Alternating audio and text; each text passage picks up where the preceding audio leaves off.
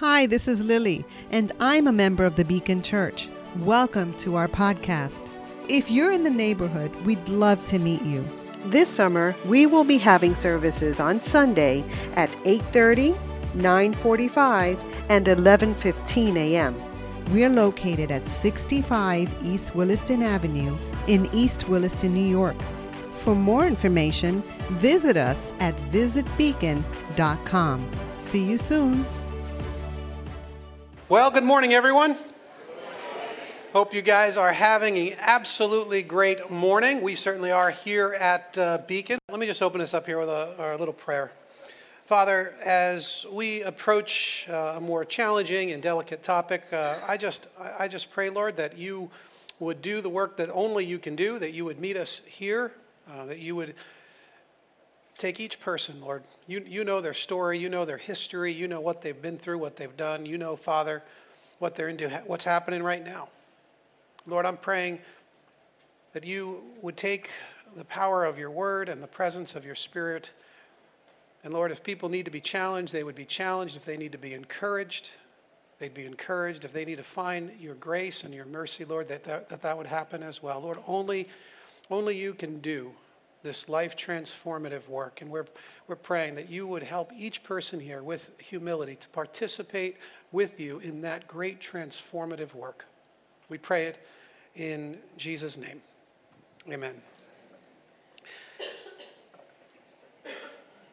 So, sex is one of my favorite things to talk about and teach about from the scriptures. Because every time I do, I gain some new insight. So, this week, for instance, I read somewhere that the Latin word behind our word for sex means to cut, which I had not heard and I hadn't researched actually to find out. But anyway, what, what I was reading said that it comes from an ancient creation myth. Aristophanes wrote about how the original people were actually round. And so, like a ball, and they had two heads, and they had four arms, and they had four feet. And they were whole in and of themselves as these round people. But the round people, as we do, we rebelled against the gods, storming Mount Olympus. And in his rage, Zeus took his sword and hacked them in two. He cut them into two parts.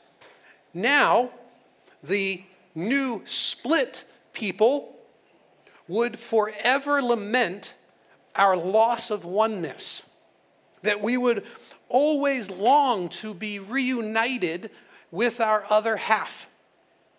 Of course, when you think about the essence of this creation myth, we find out then that our frustrated sexuality is a result of the punishment of a fickle and petty group of gods, which helps explain all of the pain that we experience in our sexuality, which, of course, no doubt gave rise to that particular version of the creation myth. But we do experience it this way. Arkansas football coach Bobby Petrino, some years ago, had an affair with a young woman. Cost him his job, his reputation, and nearly his marriage. Breaking down during an interview with ESPN, Petrino opened up about the fallout from his affair. He said it like this I have played it over and over in my head a million times. How could I do this? How could this happen? My actions, my behavior for months, it was just wrong. How could I put what we had in jeopardy? This is what I wake up early every morning thinking about, and what I lay in bed thinking about. He goes on to explain that the hardest moment in this whole unraveling came when he had to sit down with his wife, Becky, and explain his infidelity. He said, the look in her eyes, the anger, the look of, how could you possibly do this to me? Then he needed to go and tell his four children what he had done. Most everyone has serious regrets when it comes to their sexuality. Maybe it's sexting, or you feel like you'd gone too far, or it's past indiscretion, it's an addiction to pornography. Maybe you're using sex to keep that relationship that you know you shouldn't, but you really can't help yourself. You, maybe you violated someone's trust or you ruined a friendship. What happened? I mean, that's not the what that's not we were promised. We were promised sexual liberation and empowerment. Where is it? Because that's not how most of us feel. None of us who have bought into the false promise feels truly liberated or empowered. Many of us feel damaged and bewildered. Because that's the power of sex gone wrong. By the way, to our guests this morning, welcome. uh, I'm really glad you're here. I'm glad this was the day you chose as your first Sunday. You uh, maybe, um, you know, you, you may never come back, or perhaps you'll certainly come back. It sort of depends on who, what, what you're like. But if you, if you really don't want to come back, just give us another shot next week. We'll talk about something fluffier, love and something and all that. Just give us a, another shot as we kind of get into this here our sexuality is one of the most significant areas where following Jesus can have a profoundly beautiful impact on your life. Historically, the beautiful sexual ethic of Christians changed the ancient world in drastic ways. Rodney Stark, he's a sociologist, not a Christian, by the way, he points to evidence that the Christian sexual ethic that w- had been picked up uh, from a pure uh, Judaism, but had been reignited in the teachings of Christ and in his, his new way of applying these things to our lives. He says that those early Christians, because of the decisions they made, saved the lives of countless children, significantly raised the status of women changed the power dynamic between men and women for the better and made for happier marriages and a stronger culture. It made the world a more beautiful place. And it can do the same thing in your life today. So let's open in a Bible to Matthew chapter 5, verse 27. Matthew chapter 5, verse 27, still in the Sermon on the Mount, like we were last week. I can't give you all the background on the Sermon on the Mount that uh, I gave you last week. If you want to hear some of that, just pick up the message online. But the part that I wanted to kind of highlight today starts off where he says, You have heard it said, but I tell you. And he's going to say this six different times in the Sermon on the Mount. And for, for t- this morning, the part of that that I think is most significant for us is when he says that you've heard it said, but I tell you, there is a, there is a power and an authority in the claims that Jesus makes. He's actually telling us here and many other places that he knows a better way to live. It's not what you've heard, it's not what, how you've interpreted things, but he is going to introduce you to a better way, and he rests that upon his own authority, which we find out later is a divine authority. So he can tell us what it is that is the better way. And it stems from his understanding of a biblical Christian ethic, which is really carried over from the very first book of the Bible, Genesis, to the very end of the Bible in the Revelation.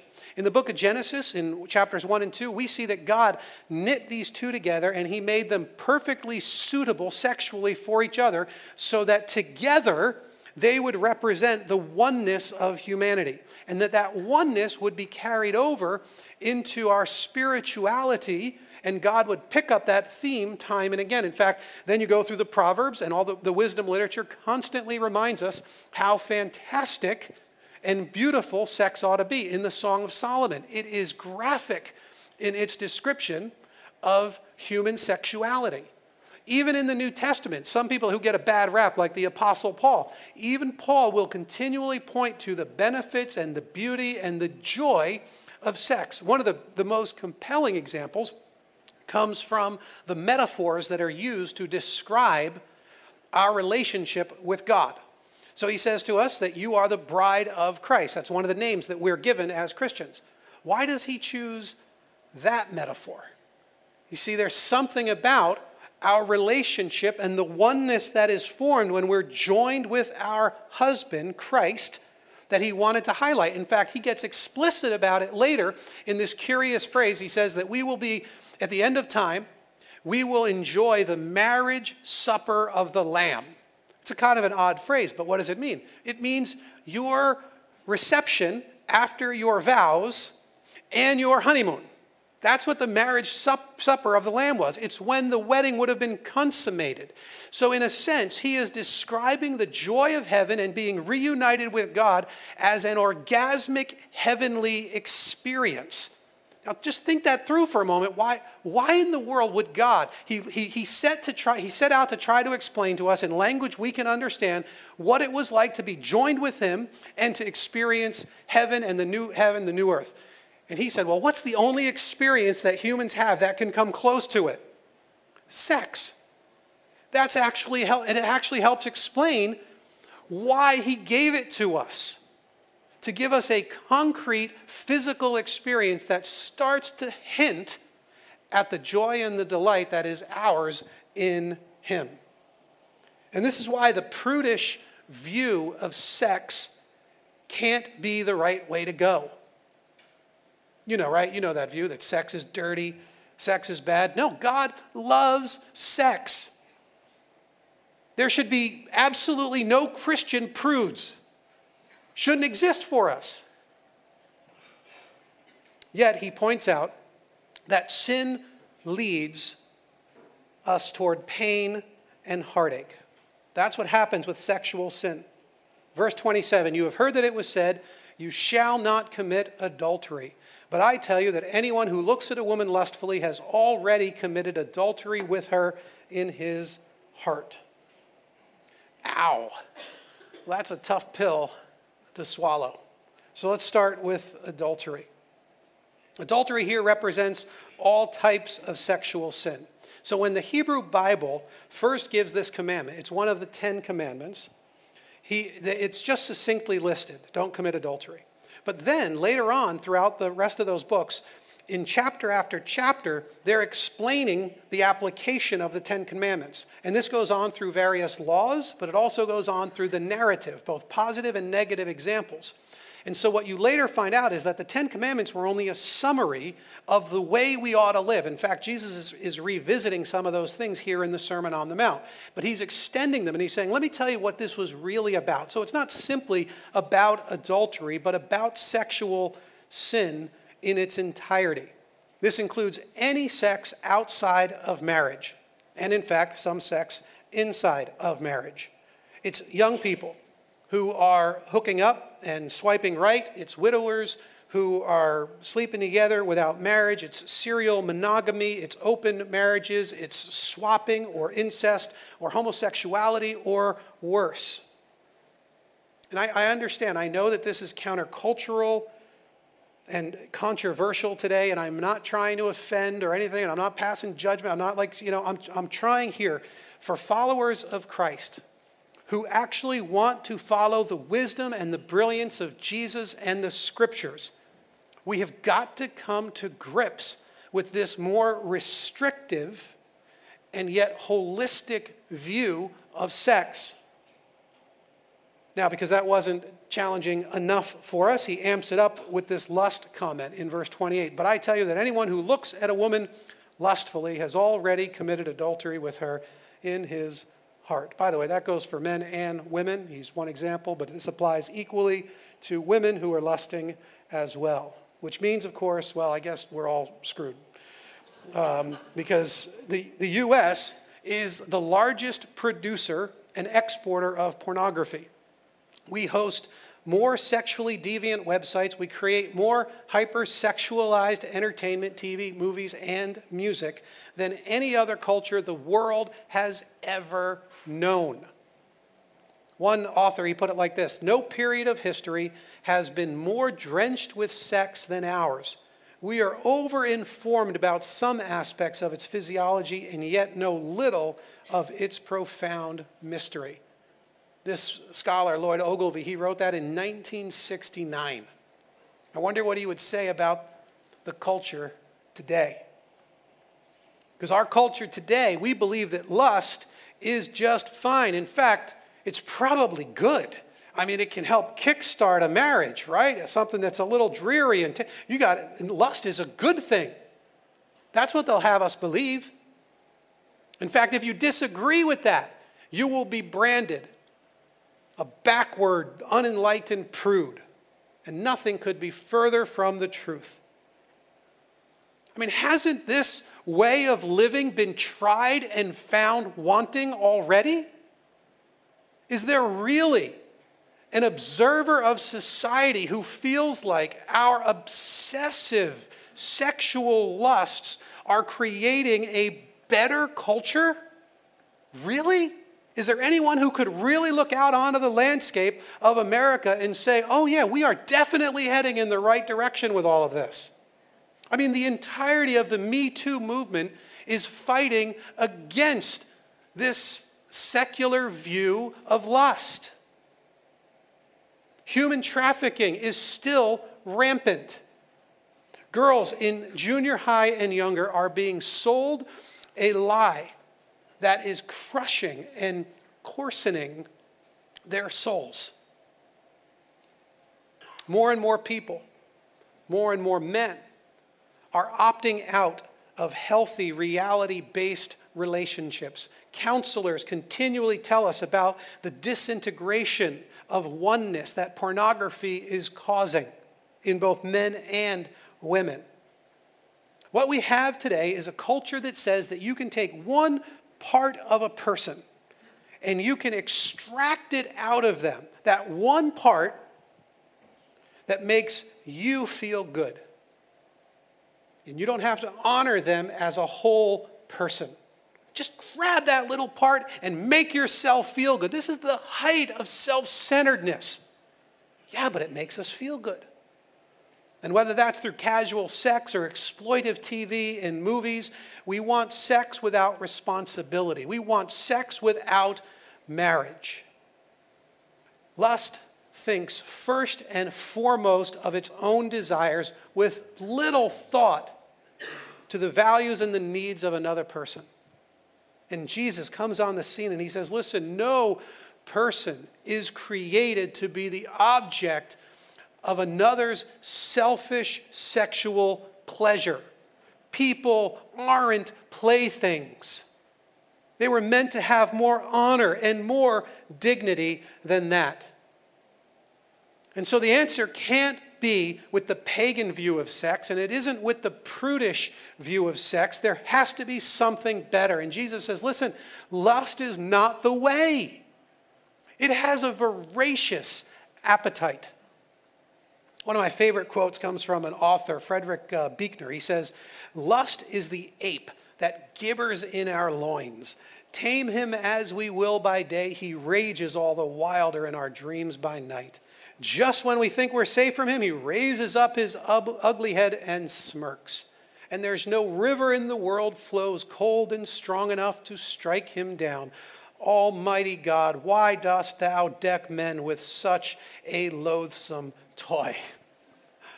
It so well captures the power of lust. It's like a gateway drug. You get in, and all of a sudden, you begin to spiral into ever deeper and darker sexual sin. And anyone who has truly wrestled with the addictive power of lust knows exactly what he is talking about. You know, I'm not, I'm not talking about that occasional glance at, you know, a, a beautiful woman or, you know, we're talking about what comes after that glance. I'm not even talking about that dissatisfied longing that a woman might feel when she's, you know, watching a, a romantic movie and she kind of sees her husband sitting there and she's like, meh. You know, it's like I'm not I'm not talking about that those those fleeting momentary things. I'm talking about what happens after that.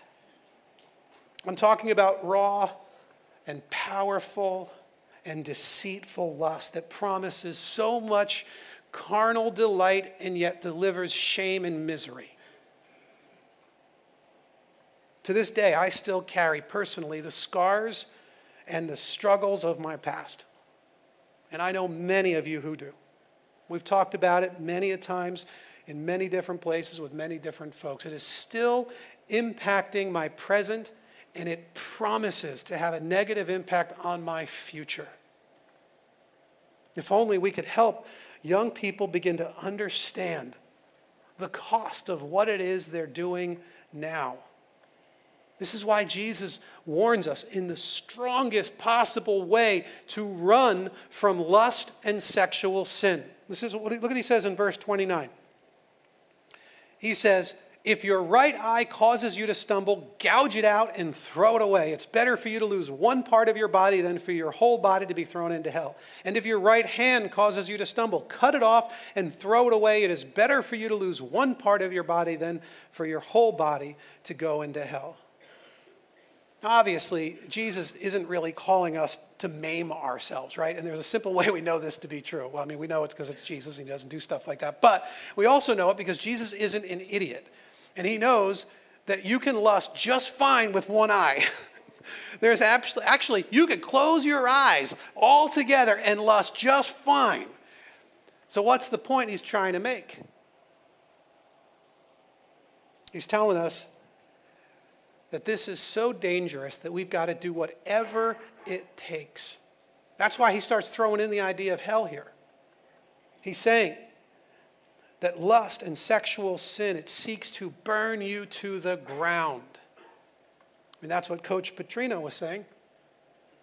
Couldn't even understand how it had happened. And rarely will you find something in human experience that we are so willing to let destroy us as sexual sin. How many times have you heard a story and you just went, What happened?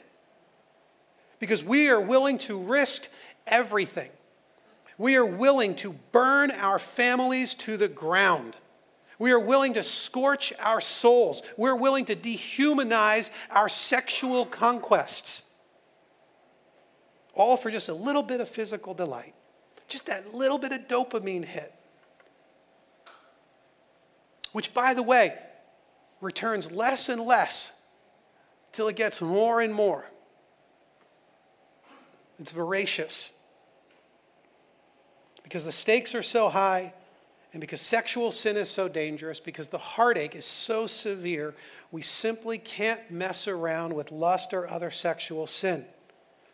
The scriptures tell us time and again. Apostle Paul, Colossians chapter 3, he says, Put to death, therefore, whatever belongs to your earthly nature sexual immorality, impurity, lust, evil desires, and greed, which is idolatry. Or Ephesians 5 3. But among you there must not be even a hint of sexual immorality or of any kind of impurity or of greed, because these are improper for God's holy people. Put it to death. Let there not even be a hint among you. Gouge it out and cut it off. That's the biblical call for the follower of Christ in dealing with sexual sin. We need to avoid it at all costs. We can't take it lightly. And that's what we often do nowadays. We're like, oh, it's just, you know, I got this thing. It's not a big deal. I'm working it through. Maybe we'll talk about getting a little help, maybe Medicaid. Maybe I'll talk to someone about it for a little bit. Jesus is telling us listen, that sin, it needs to be condemned and repented of.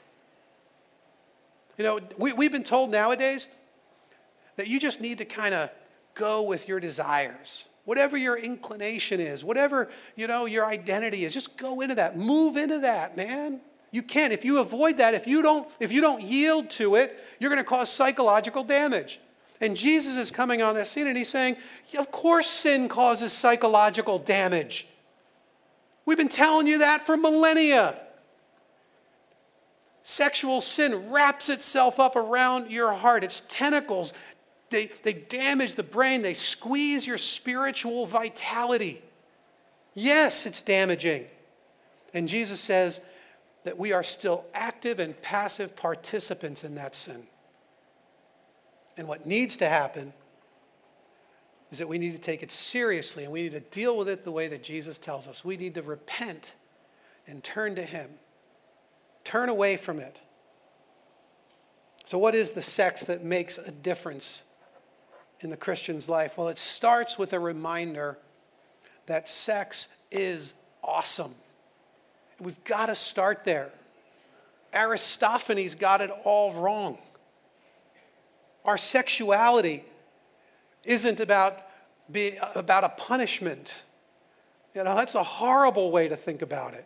We were, we're not being punished in it, it was a gift from a God who desperately loves us and knows how we were created and knows what our needs are and He knows how we will thrive as individuals and as couples and as families and as society. And He's got this beautiful picture laid out in front of us. Our sexuality isn't a curse, it's an incredible gift from our gracious God. The God of the Bible, He loves sex and He wants it to be a beautiful and healing and holistic part of our lives. He is pro sex. And for us to experience that, we've got to put Jesus at the center of our affections. We have to recognize that He is actually the lover of our soul, and that what we do here in the physical realm all points and leads into this great, these great truths of the spiritual realm. But to do that, we've got to start first with Jesus, and we've got to put Him at the center of our affections. And we need to make certain that we can trust Him to know what is best. Because there are going to be lots of times where we're going to want to do something. We have to convince ourselves and tell ourselves and go back to the reality that actually Jesus knows better than you. And He wants what's best for you. His restrictions are for your good. Your best experience of sexuality is going to be through your holistic obedience to Christ. Now, a couple of practical points as to how you might gouge out your eyes nowadays, because we got to figure out some practical things that we can actually do with. Well, when you're dealing with lust, I want to encourage you to start by just trying to avoid the danger. A whole lot of, of pain will be avoided and misery will be avoided if we just avoid the danger. And that means making a covenant with our eyes, right? Like Job did. He says, I've made a covenant with my eyes so that he might not lust uh, uh, after a woman. And for some of us here, it means we need to avoid the situations and the people that inflame our lusts. We need to keep clear of them. And if you need a little help, you can get some accountability people. There are filters you can install on your computers and things that will send, you know, your, your browsing history to a trusted friend who can kind of help keep you accountable, all that kind of stuff. But, but the point of it is more so to actually start to reflect on the harm that could be caused and on the joy that Christ holds out for our obedience. We got to practice avoiding the danger by averting our eyes. And this is just a discipline. I've, I've talked to how many countless Christian men over the years who've just said, I had to learn to avert my eyes. I need to not look, not take the second glance, not decide to steal a little bit from you so that I can get a little bit of delight in me to not manipulate others in that way. You know, students here, young people, I understand how difficult this is because you guys are growing up in a world that none of us did. You're growing up and you're, you're exposed to things and you are seeing things that, that are just beyond anything that we had been exposed to. And so you are, you're dealing with a very significant assault against your soul. And you, you need help, you need to talk to someone, you want to, you want to talk it out, find someone that you can trust. Find someone who has a, a biblical, a Christian worldview who can help you process these things and give you the encouragement and pray for you and support you behind the scenes to make this something, a battle that, that won't wipe you out and cause a lifetime of regret. And parents, man, you guys got to get a grip you know, we got to get our act together because we've got to be able to offer our kids a God centered, biblical worldview, the goodness of God and of sex, and the risks of disobeying Him in this. Because your kids, they are seeing things and they are doing things that you may not want to admit and you may be embarrassed by. You may have a hard time talking about, but I got to tell you, they need you. Then we need to practice capturing every thought. Now, you know, this is a big one because, you know, you talk to folks who are dealing with, uh, with this and they go, listen, the problem is it's all in my head. Like it's, it just pops into my head. What am I supposed to do? How, you know, and I'm trying to keep them out of my head. Now, if you've already avoided the danger, okay, so I'm not saying you're, you, can't, you can't put yourself in those places. You can't feed yourself that stuff. If you do that, you're bad. That's on you. Gotta, you got to change all that. But if, if let's say you're not, you're just walking down the street and all of a sudden these thoughts are jumping in, right? This is what happens. And so you could spend a whole lot of energy trying to keep those thoughts out. Just good luck. you know, it's like it's nearly impossible not to think about the purple elephant, right? Like just don't think about it. Don't put it in your head. Don't picture it. But like there, it's there, and now you can't get it out of your head. But like this is what happens. So it, it isn't so much trying to keep it out, right? Was I think I told you this? Luther, he said, you know, you can't keep the bird from fly, flying over your head, but you can keep it from building a nest on your head. That's what we're talking about here. It flies over, it jumps into your head. Now what do you do with it? Don't beat yourself up for the thought that jumps into your head. That's there. There's nothing you're going to be able to do. It jumped in. Now what? What you do now is you capture it. You have to grab it. You have to recognize it for what it is. You need to call it what it is. You need to align your heart with the heart of God on this. And then you need to repent of it. You need to say, wow, this is not who I want to be. These are not the things I want to think about. And then you need to bring it back to the foot of the cross and you need to say, listen, I, Lord, this isn't what I want. I repent of this thought. This thing that jumped in, it's not what I want. Purify my mind. Make this something that works for me. I don't want to, I don't want to be this man. I don't want to be this woman anymore, please. So you capture that thought, you repent of that thought, and then you pray. You pray for the person that you were lusting after. Why? Because you're going to pray God's thoughts after them. You're going to pray that they're treated with respect and with dignity as a child of God. You're going to pray that the image of God, the imago Dei, becomes just beautiful in them.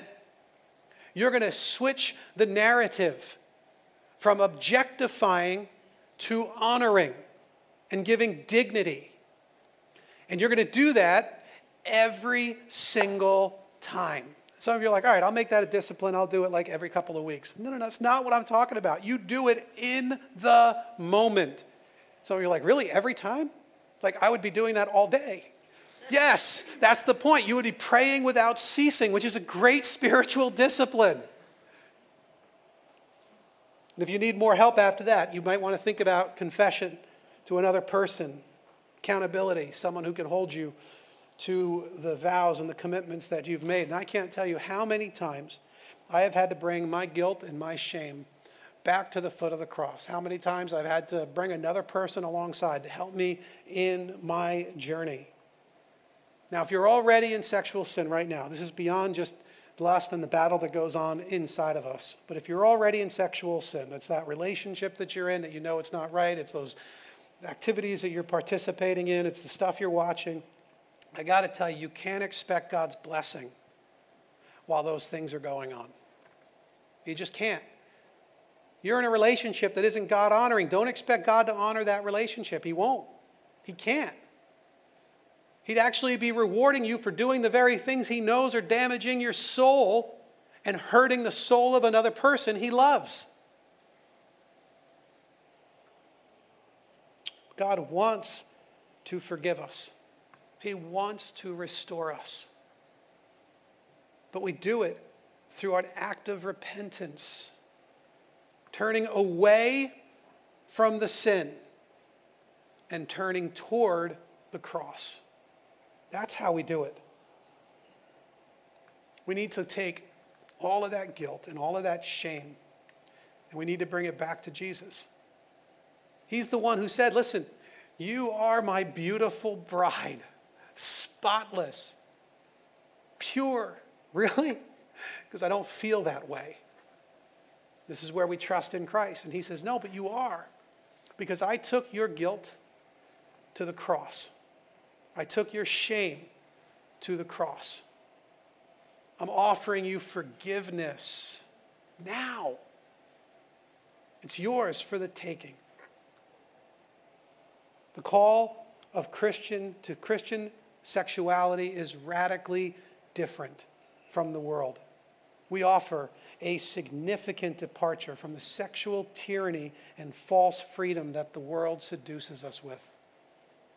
I'm going to ask the band to come up. They're going to lead us in a song as we prepare our hearts to go to the Lord's table. And as they do, I just want to offer a prayer for us. Would you stand as I pray?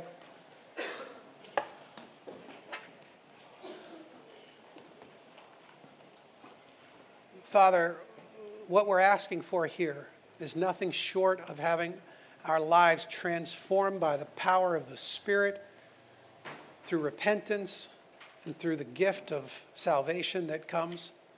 Lord, we want to we want to leave our guilt and our shame behind.